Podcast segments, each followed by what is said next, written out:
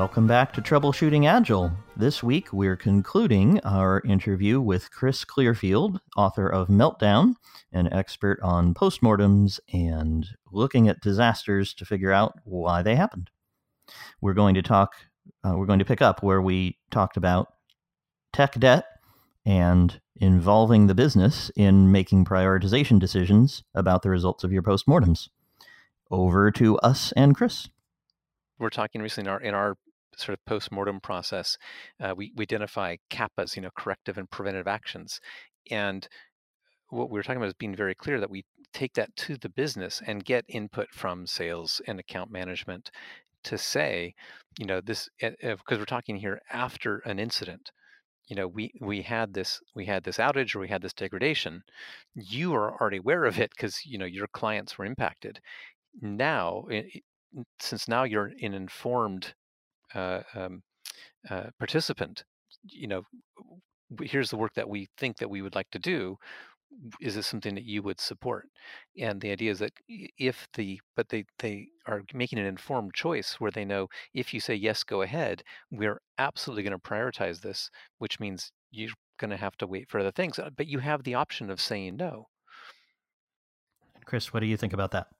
So the, I have I have um I'm of two minds about that, which is absolutely getting more voices involved is good and important. And I think Squirrel, your your question goes to that, and and Jeffrey, this kind of idea or suggestion goes to that. Um, I think though that there is a slight difference between um, it's almost the difference between like kind of going to the doctor's office and exercising where where one thing you know if you have a cold you go to the doctor's office and it's like i have this thing like you know if you asked anybody like if you called your boss and was like hey i have i have a bad cold um, do you want me to come in or should I go to the doctor's office? They're like, go to the doctor's office, right? It's like this very kind of acute thing that you can imagine a focused effort to to overcome. I think of of tech debt more as this sort of baseline accretion of problems, which, you know, a postmortem can give you a specific insight onto what some of the problems are and what some of the effects are.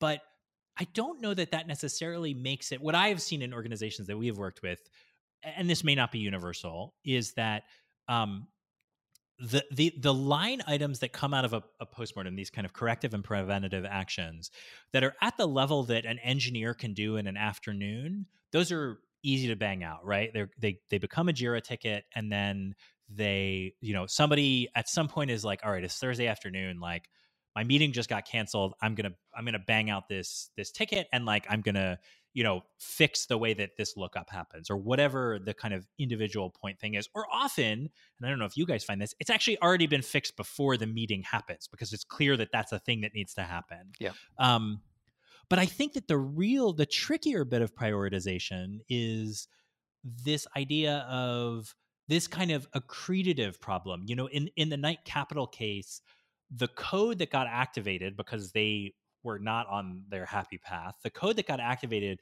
was code that had been disabled but not removed from their um, system nine years previously. wow. Right? That's a long time. And so, um, you know, the issue there is it's almost like it's the it's the kind of if you don't address this sort of lower level of tech debt um, or or kind of engineering development, you can think of it, then over time your development process just gets slower and slower and slower. And so I, I think that it's easier to ask when you've had a specific failure, it's easier to ask that question. Um, you know, should we fix this or should we implement the next feature? But kind of, I think the more broad question is how do we prioritize? What is the real way we get the organization to to commit to finding ways to pay down tech debt, even if it's not acute, if that makes sense. Mm. Yep. How do we how do we make sure we're going to the gym every day so we don't get a cold? Exactly. And, or or or lose half a billion dollars. Or lose half a billion dollars. there you go. But it's when I've I've often used the doctor analogy for this, which is more around professional standards.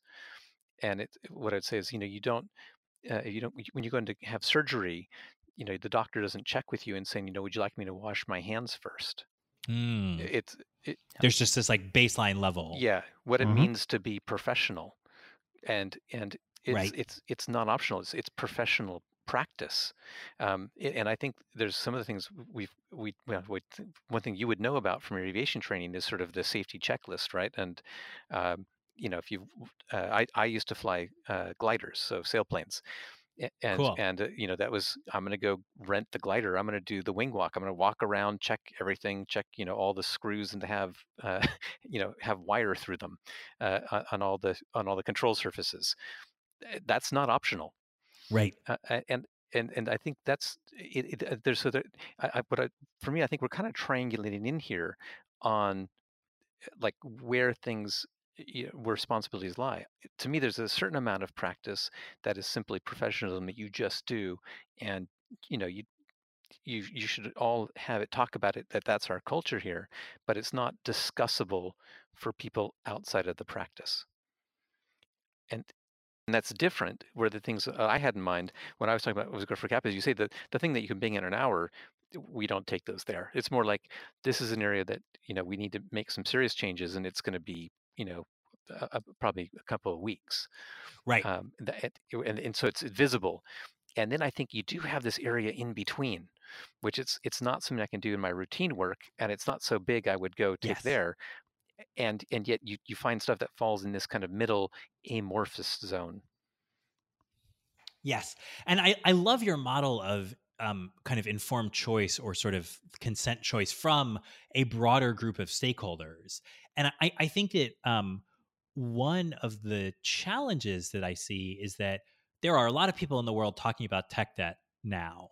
Um, we've been in companies where you know they talk about they want engineers to spend 20% of their time paying down tech debt which is i mean that would be an admirable goal um, i think the challenge is that that doesn't always get kind of folded into um, the KPIs or the revenue goals or the feature goals or the product roadmap or or whatever. When you think about, you know, when you think about, well, we think this is a, you know, this is a thing that is going to take this, you know, this team of of um, five engineers three months to do.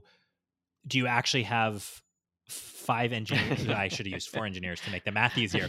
Um, four engineers, three months to do. Do you have four engineers or do you have five engineers? Because if if twenty percent of the time is being spent paying down tech debt, then you've got to have five engineers to to kind of do that work. If your stated commitment and your kind of actualized commitment is to follow through and and do that. So I think that's one area where at the high level, at the at the very senior level, and whether it's just the technology part of the organization or it's across the board there has to be at least a commitment to having that discussion in a realistic way so that the the policy that's pushed out the door is not a fantasy document but it is a kind of real policy that things can tie to And that's the danger I always see whenever, whenever I see someone trying to do 20% time. I always say, um, are, are you sure you're not actually just doing 120% time? By which I mean they, they put on the four engineers and then say, well, you just stay a little longer, and and that'll be your 20%. It'll be the 20% of the 120%, which doesn't add up and doesn't, of course, scale or, or work. Um, my, my favorite way is actually to make sure that it's in, and this is very hard to get both buy-in outside and inside the development team, is to make sure that the the amelioration, the remediation work is folded into the work that you do every day, and so you wind up fixing it in the areas where you're working, and you get um, uh, estimates that include it. But that's hard. That's hard to do, as Jeffrey says. It's it's um, not natural for uh, software people to estimate that way.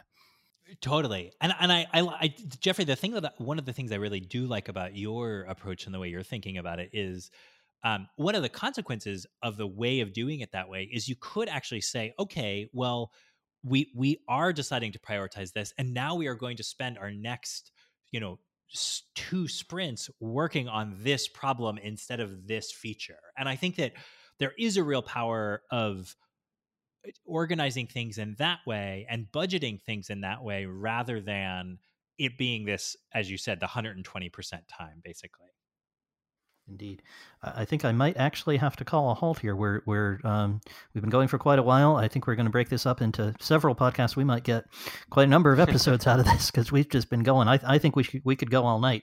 we And, could, uh, we maybe could. we should we, yeah, indeed. Maybe we should have uh, Chris come back on sometime, and, and listeners can certainly let us know if uh, if they've enjoyed both this format. Should we have more guests like Chris, and uh, should we have uh, Chris come back and talk to us? Um, but uh, in the interest of, of coming to some kind of end um, before before the heat death of the universe, um, uh, Chris, would you like to just give us? I know, but having fun, it's great, it's wonderful, but we do have to stop. Um, Chris, can you tell us how we get your book? Is there are there other ways for people to get in touch with you? If people have been excited by hearing from Chris, what what do they do next? Um, yes. So, assuming Twitter is up, uh, I am at Chris Clearfield on Twitter. Um, ChrisClearfield.com is my website, and the book website is um, meltdownbook.net. Um, and those are kind of good places to to start and connect. I'm not super active on Twitter, but um, I spend 20% of my time. No, not really. um, I, I, you know, spend, spend, spend some time there. Um, uh, LinkedIn also, if people want to connect and, and reach out. Um, and yeah, and then, you know, we have sort of stuff scattered all over the, the, the properties on the, on the web. And most of that stuff is referenced from my website and the book's website, you know, shorter articles and, and things like that. Um, but I would want to also thank you guys because this was really, um, Squirrel, you're right. I think I could talk about this stuff forever. Uh, and I, you guys are have been really great, and I really appreciate your engaging um, with me and and with this material, and and for your attention and the opportunity to to chat. So thank you. Fantastic. All right. Well, uh, listeners, if you've enjoyed this, uh, you know we'll be we'll be back every Wednesday with more from Troubleshooting Agile, and uh, maybe with interesting guests like Chris and and discussion about all of these fantastic topics. So uh, do hit that subscribe button in your in your app of choice, and uh, make sure you're you're here to hear us. And and we love to hear from you as well at troubleshootingagile.com, where you've got Twitter and email and all the other good things for getting in touch with us. All right, Jeffrey, we'll be back next week. Thanks very much. Thank you.